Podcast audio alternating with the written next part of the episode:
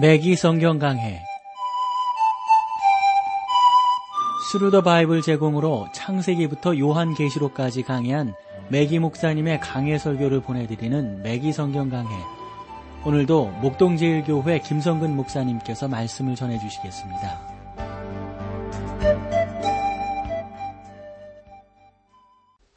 애청자 여러분 안녕하셨습니까? 매기 성경 강해 자 오늘도 여러분들을 다니엘서로 모시겠는데요. 오늘 다니엘서 9장 어, 말씀이 되겠습니다.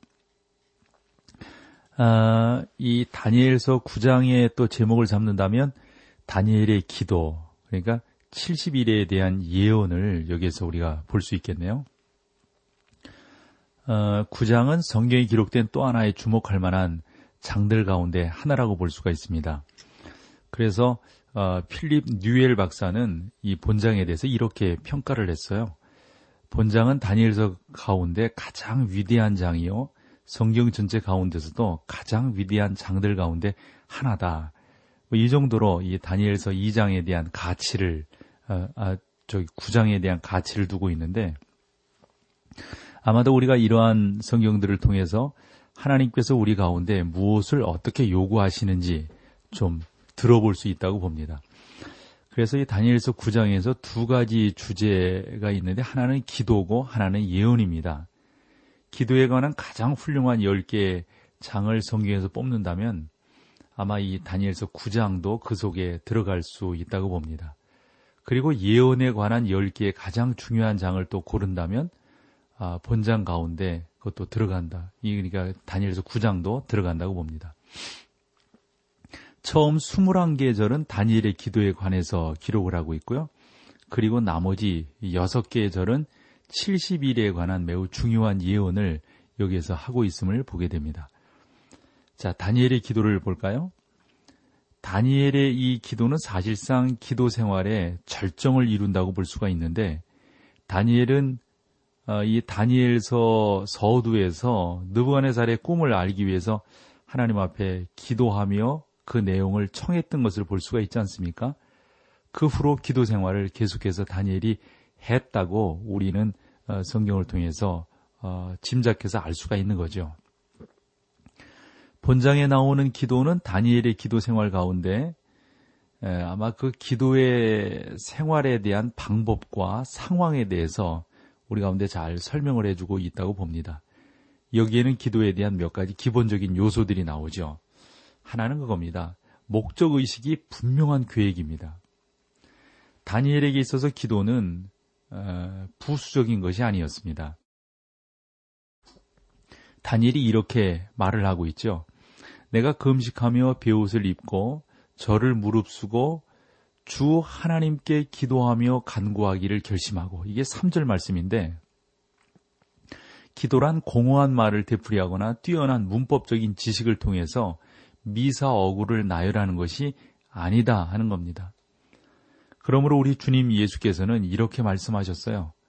또 기도할 때 이방인과 같이 중언부언하지 말라. 저희는 말을 많이 하여야 들으실 줄 생각하느니라. 그러니까 진정한 기도는 말을 많이 하거나 중언부언하는 것이 아니다라고 하는 겁니다. 어, 또 하나 여기에서 우리에게 보여주는 다니엘의 기도의 어, 자세 중의 하나는 애통하는 자세입니다. 어, 다니엘은 금식하면서 배옷을 입고 죄를 무릅쓰고 기도를 했거든요. 그것은 사람에게 보기 위한 것이 아니라 자기 마음이 하나님 앞에서 어떠한가, 내가 얼마나 애통하고 있는가, 그 진실함을 하나님 앞에 드러내 보이고 있는 어, 성경이다. 이렇게 볼 수가 있습니다. 오늘날 우리는 이러한 기도를 참 보기 힘든 시대에 살아가고 있죠. 많이들 이러한 기도에 있어서 부족한 모습들을 보이고 있는 것이 아, 작금의 현실입니다. 또 하나 이 다니엘의 기도에서 우리 가운데 아주 중요하게 교훈해 주는 것은 간단 명료하다 하는 겁니다. 다니엘은 솔직하고 진실하게 자기의 심정을 고백하고 있습니다. 그는 하나님께 모든 것을 직접 말씀을 드렸던 것이죠. 스코틀랜드의 스코틀랜드의 어느 그 기도회에서 설교자가 자리에서 일어나서 아주 그 매우 정황하게 기도를 드렸다고 합니다. 그때 어떤 부인이 그의 옷자락을 붙잡고는 목사님, 하나님을 아버지라고 부르고는 그분께 필요한 것만 구하세요. 라고 말을 했다는 겁니다. 그러니까 너무 장황하게 막 하나님 아버지 그래 놓고는 너무 뭐 아버지가 아닌 뭐지 뭐 무슨 그냥 어, 어 폐하를 대하듯이 말이죠. 음? 이 지구상에 어떤 어느 나라의 왕을 아련하듯이 그런 식으로 기도하니까 아마 그 부인께서 목사님의 옷자락을 잡고 그렇게 표현하지 않았나 싶어요. 우리에게는 간단한 기도가 필요합니다. 또 하나 우리에게 주는 교훈은 강력한 청혼입니다. 다니엘은 말로 기도하는 중에 응답을 받았어요. 가브리엘 천사가 다니엘에게 나타나서 설명을 계속해 주게 되죠. 다니엘에게는 자신의 기도에 대한 응답이 임하게 됩니다. 그를 향하여 우리가 가진 바 담대한 것이 이것이니 그의 뜻대로 무엇을 구하면 들으심이라. 이게 요한일서 5장 14절의 말씀 아니겠어요?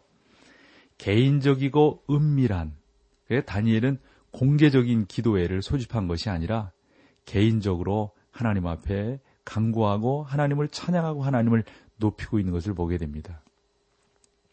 그러니까 다니엘의 기도는 아마도 채 3분도 걸리지 않았을까 싶어요. 그래서 되게 주일날 본 예배에서 하나님 앞에 기도할 때 목사님들이 장로님들께 부탁하는 것이 3분 이내로 기도해 주십시오. 아마 저는 여기서 어, 근거하고 있지 않나 싶어요. 그러니까 여기 3분이라고 하는 말은 없지만 그렇게 아주 개인적이고 은밀하게 또 아, 강력한 청원으로 간단 명료하게 애통하는 마음으로 기도했기 때문이다 하는 겁니다. 우리 주님께서는 종종 혼자 기도하셨습니다. 요한복음 17장에 기록된 주님의 기도를 이렇게 가만히 보면 3분 정도 어, 밖에 걸리지 않을 그러한 양입니다. 그러나 그 안에 개인적이고 은밀한 그러한 내용들이 충분히 담겨져 있죠. 그런 것들이 더 필요한데도 불구하고 많은 사람들은 대중적인 기도회를 좋아합니다. 또 하나 다니엘서를 보면서 그 기도가 우리에게 주는 교훈 중에 하나는 응답을 받았다 하는 건데요. 기도는 하늘을 꿰뚫고 하나님의 보좌에 상달되는 유일한 능력이 되는 것 아니겠어요? 아이작 뉴턴 경은 망원경을 통해서는 가까운 가장 가까운 별밖에 볼 수 없지만 망원경을 놓고 무릎을 꿇고 어? 무릎을 꿇은 다음 하늘을 볼 때는 하나님의 보좌까지 도달할 수 있다. 이런 말을 했습니다. 다니엘에게 있어서 기도는 영적 고통이 동반된 영혼의 활동이었습니다. 이러한 기도에는 각고의 노력이 요구됩니다. 기도에는 노력과 인내 그리고 고통이 따르는 것이죠. 다니엘서 9장 1절로 들어가 볼까요? 메대 족속 아수에로의 아들 다리오가 갈대아 나라 왕으로 세움을 입던 원년 그랬어요. 여기서 메대 족속 그랬는데 그러면서 또 다리오가 갈대아 나라 왕으로 세움을 입던 원년 우리는 여기서 두 가지 매우 의미심장한 질문이 제기되는데 그것은 다리오가 과연 어떤 인물인가 하는 겁니다. 그 때가 언제였느냐 하는 것이죠. 세상 역사에서는 다리오가 아마 고레스 2세로 분류였던 것으로 보여지는데 성경으로 본다면 다니엘서 5장 31절이거든요.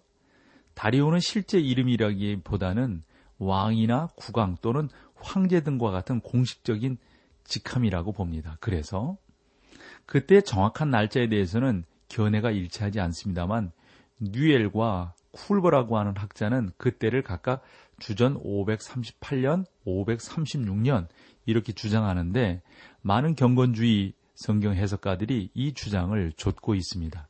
그래서 저 역시 두 가지의 시기 가운데 하나가 본절의 배경과 일치한다라고 생각을 합니다. 그러므로 다리오는 주전 538년 바벨론을 정복하게 되는데 다니엘서 9장 2절을 보면 좀 더 우리에게 의미 있는 말씀을 전해줍니다. 2절을 볼게요. 곧 그 통치 원년에 나 다니엘이 서책으로 말미암아 아, 여호와의 말씀이 선지자 에레미야에게 임하여 고하신 그 연수를 깨달았나니 곧 예루살렘의 황무함이 70년 만에 마치리라 하신 것이니라. 그러니까 이때가 다리오 통치 원년입니다. 그러니까 다니엘은 이때 새로운 세계인 대제국이 들어서고 있음을 지금 보고 있는 거예요. 그래서 그것을 보고는 미래, 특히 자기 민족의 미래에 대해서 다니엘이 무척이나 궁금해졌습니다. 그래서 다니엘은 하나님의 말씀을 연구하기 시작합니다. 자, 이 내용은 우리 찬송 함께 하시고 계속해서 말씀을 나누겠습니다.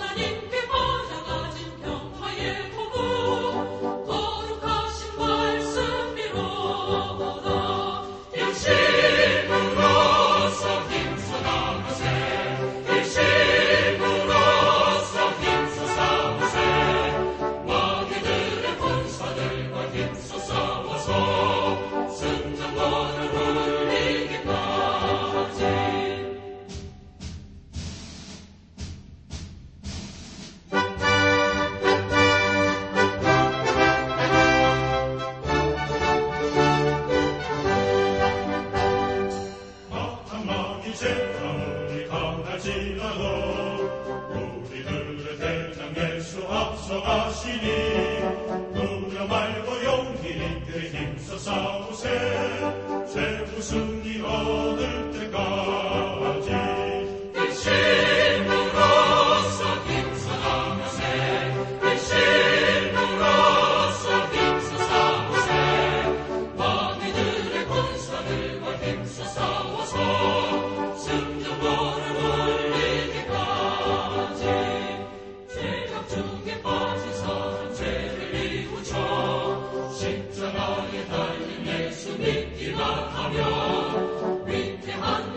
Senhor.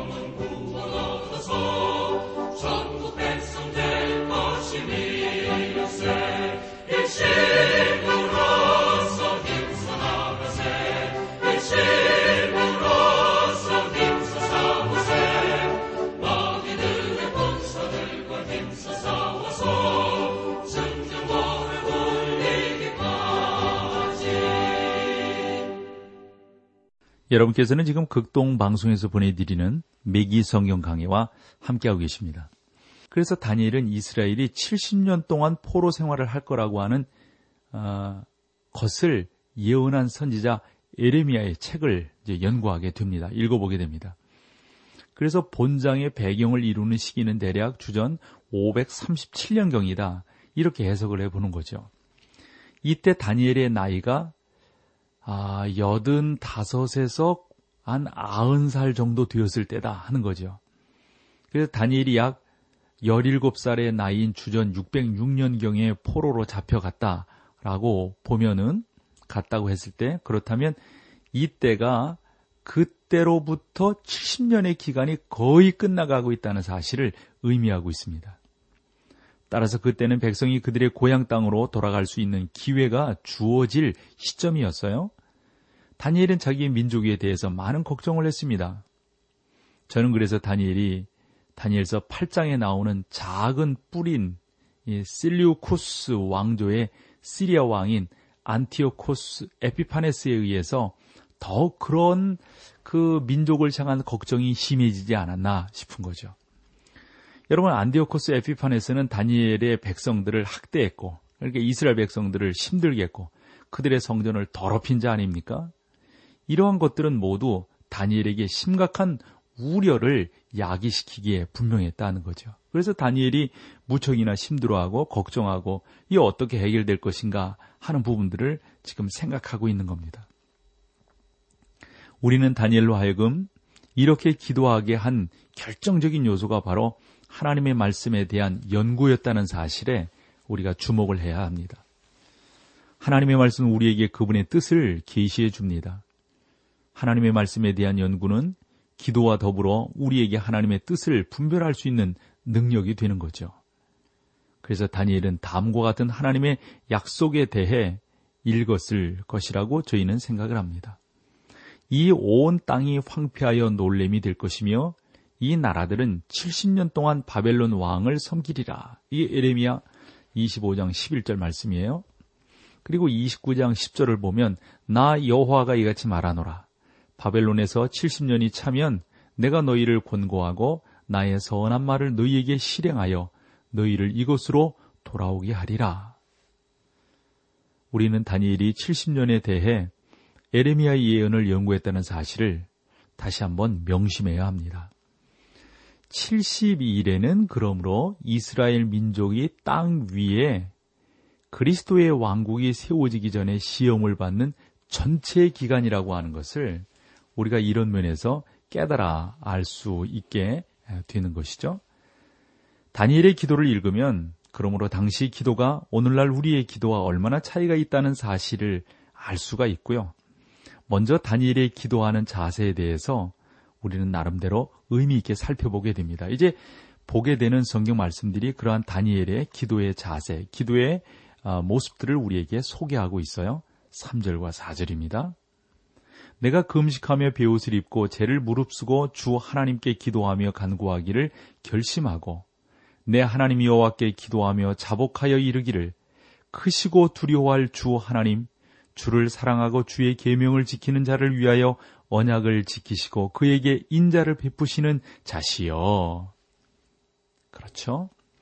기도하며 간구하기를 결심하고 우리 주님 예수님께서도 금식하셨지만 금식이 하나님의 자녀들에게 하나의 의식으로 주어진 것이 결코 아니다라고 하는 겁니다.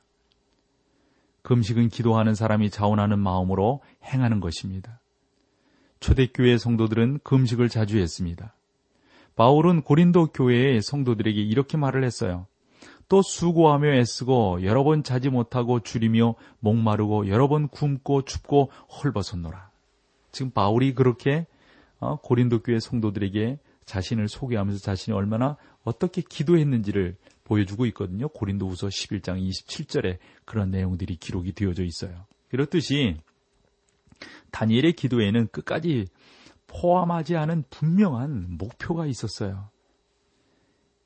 야곱도 기도할 때 창세기 32장 26절을 보니까 당신이 내게 축복하지 아니하면 가게 하지 아니하겠나이다 라고 외치고 뭐 그 인도하심을 간절히 사모하고 있는 것을 보게 되잖아요. 다니엘의 경우도 매우 개인적인 것이었습니다. 그래서 다니엘의 기도는 자신과 그의 백성을 위한 기도였던 것을 보게 돼요. 그래서 다니엘의 기도를 쭉 살펴보면 1인칭 대명사인 나, 그렇죠?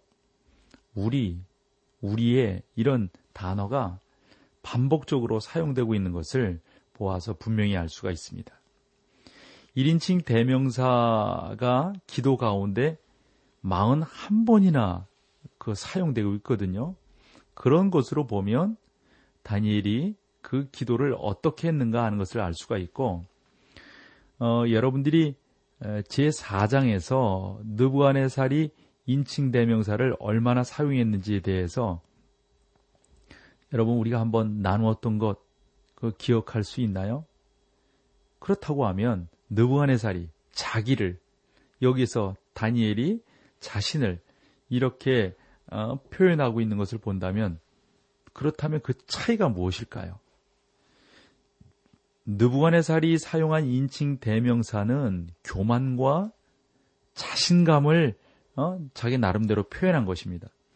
그러나 다니엘이 사용한 인칭 대명사는 그 사용 목적이 달라요. 그것은 전혀 다릅니다. 다니엘의 자세는 느부갓네살의 교만과는 대조적으로 겸손과 고백을 나타내는데 다니엘의 인칭 대명사는 사용되고 있음을 우리가 놓쳐서는 안 됩니다. 다니엘은 하나님 앞에 얼굴을 숙였어요. 그리고 겸손함으로 어, 간절히 그 고백하면서 하나님 앞에 나아가고 있는 다니엘인 것을 알게 되죠. 왜냐하면 다니엘은 하나님의 성품을 너무도 잘 알았기 때문입니다. 우선 우리는 다니엘이 하나님과의 개인적인 관계에 의존하고 있다는 사실을 알 수 있습니다. 다니엘은 하나님을 향해 나의, 나의 하나님, 나의 하나님 이렇게 부름으로 개인적인 친밀감을 표현하고 있어요. 다니엘은 하나님께 고백하기 전에 하나님의 위대하심에 대해서 묵상했습니다. 뭐라고 그랬냐면 두려워할 주 하나님. 그러니까 다니엘이 하나님을 호칭할 때 그 호칭은 그냥 호칭이 아닌 거 있죠. 얼마나 하나님에 대해서 간절한 마음으로 공경하는 마음으로 어, 그리고 찬양받기에 합당한 분이라고 하는 그러한 간절한 뜻이 그 다니엘의 기도 속에 담겨져 있음을 우리가 보게 됩니다. 인간은 하나님을 결코 경히 어, 경히 여겨서는 안 되는 거죠. 그러니까 느부갓네살 같은 경우가 교만하게 되니까 그가 망하게 된단 말이죠. 다니엘은 하나님께서 당신을 사랑하는 자에게 긍휼을 베푸시고 언약을 지키신다는 사실을 알고 있었습니다. 하나님은 약속하실 뿐만 아니라 하신 약속을 반드시 예, 어떻게 하시는 분이시죠? 예, 어떻게 하십니까? 지키시는 분이십니다. 하나님은 변개하실 수 없으신 분이십니다. 신실하신 분이세요. 하나님은 또 자비로우신 분이십니다. 이스라엘 민족이 보존된 것은 뭐 그 사람들이 잘났기 때문이 아니라 하나님의 극률 때문입니다. 그러니까 우리도 지금 하나님의 극률, 그, 그 전능하신 하나님의 극률이 우리를 살리고 계신 거죠. 여러분과 제가 지금 이 순간까지 존재할 수 있는 것은 순전히 하나님의 극률 때문이라고 하는 사실입니다. 하나님께서 우리를 구원하시는 것도 그분의 자비로 말미암습니다.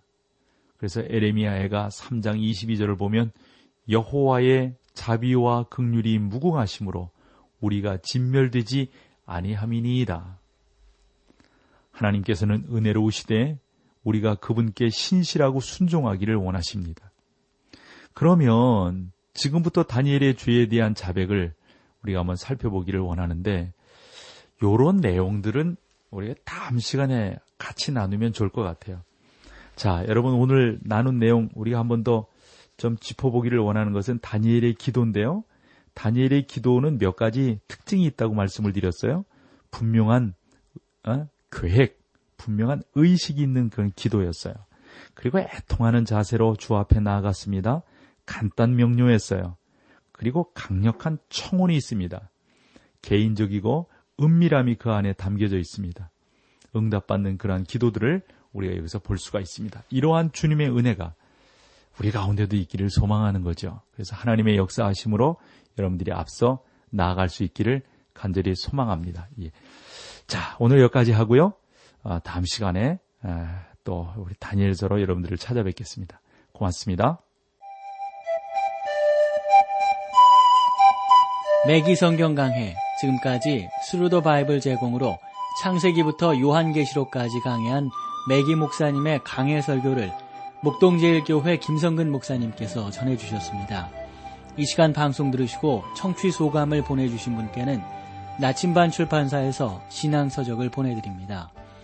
청취 소감을 남겨주실 분들은 극동방송 홈페이지 매기 성경 강해로 들어오셔서 사연을 남겨주시거나 문자로 참여하실 분들은 한 통에 50원의 유료 문자 샵 1069, 샵 1069번으로 보내주시기 바랍니다. 매기 성경 강해 오늘 순서를 마칩니다.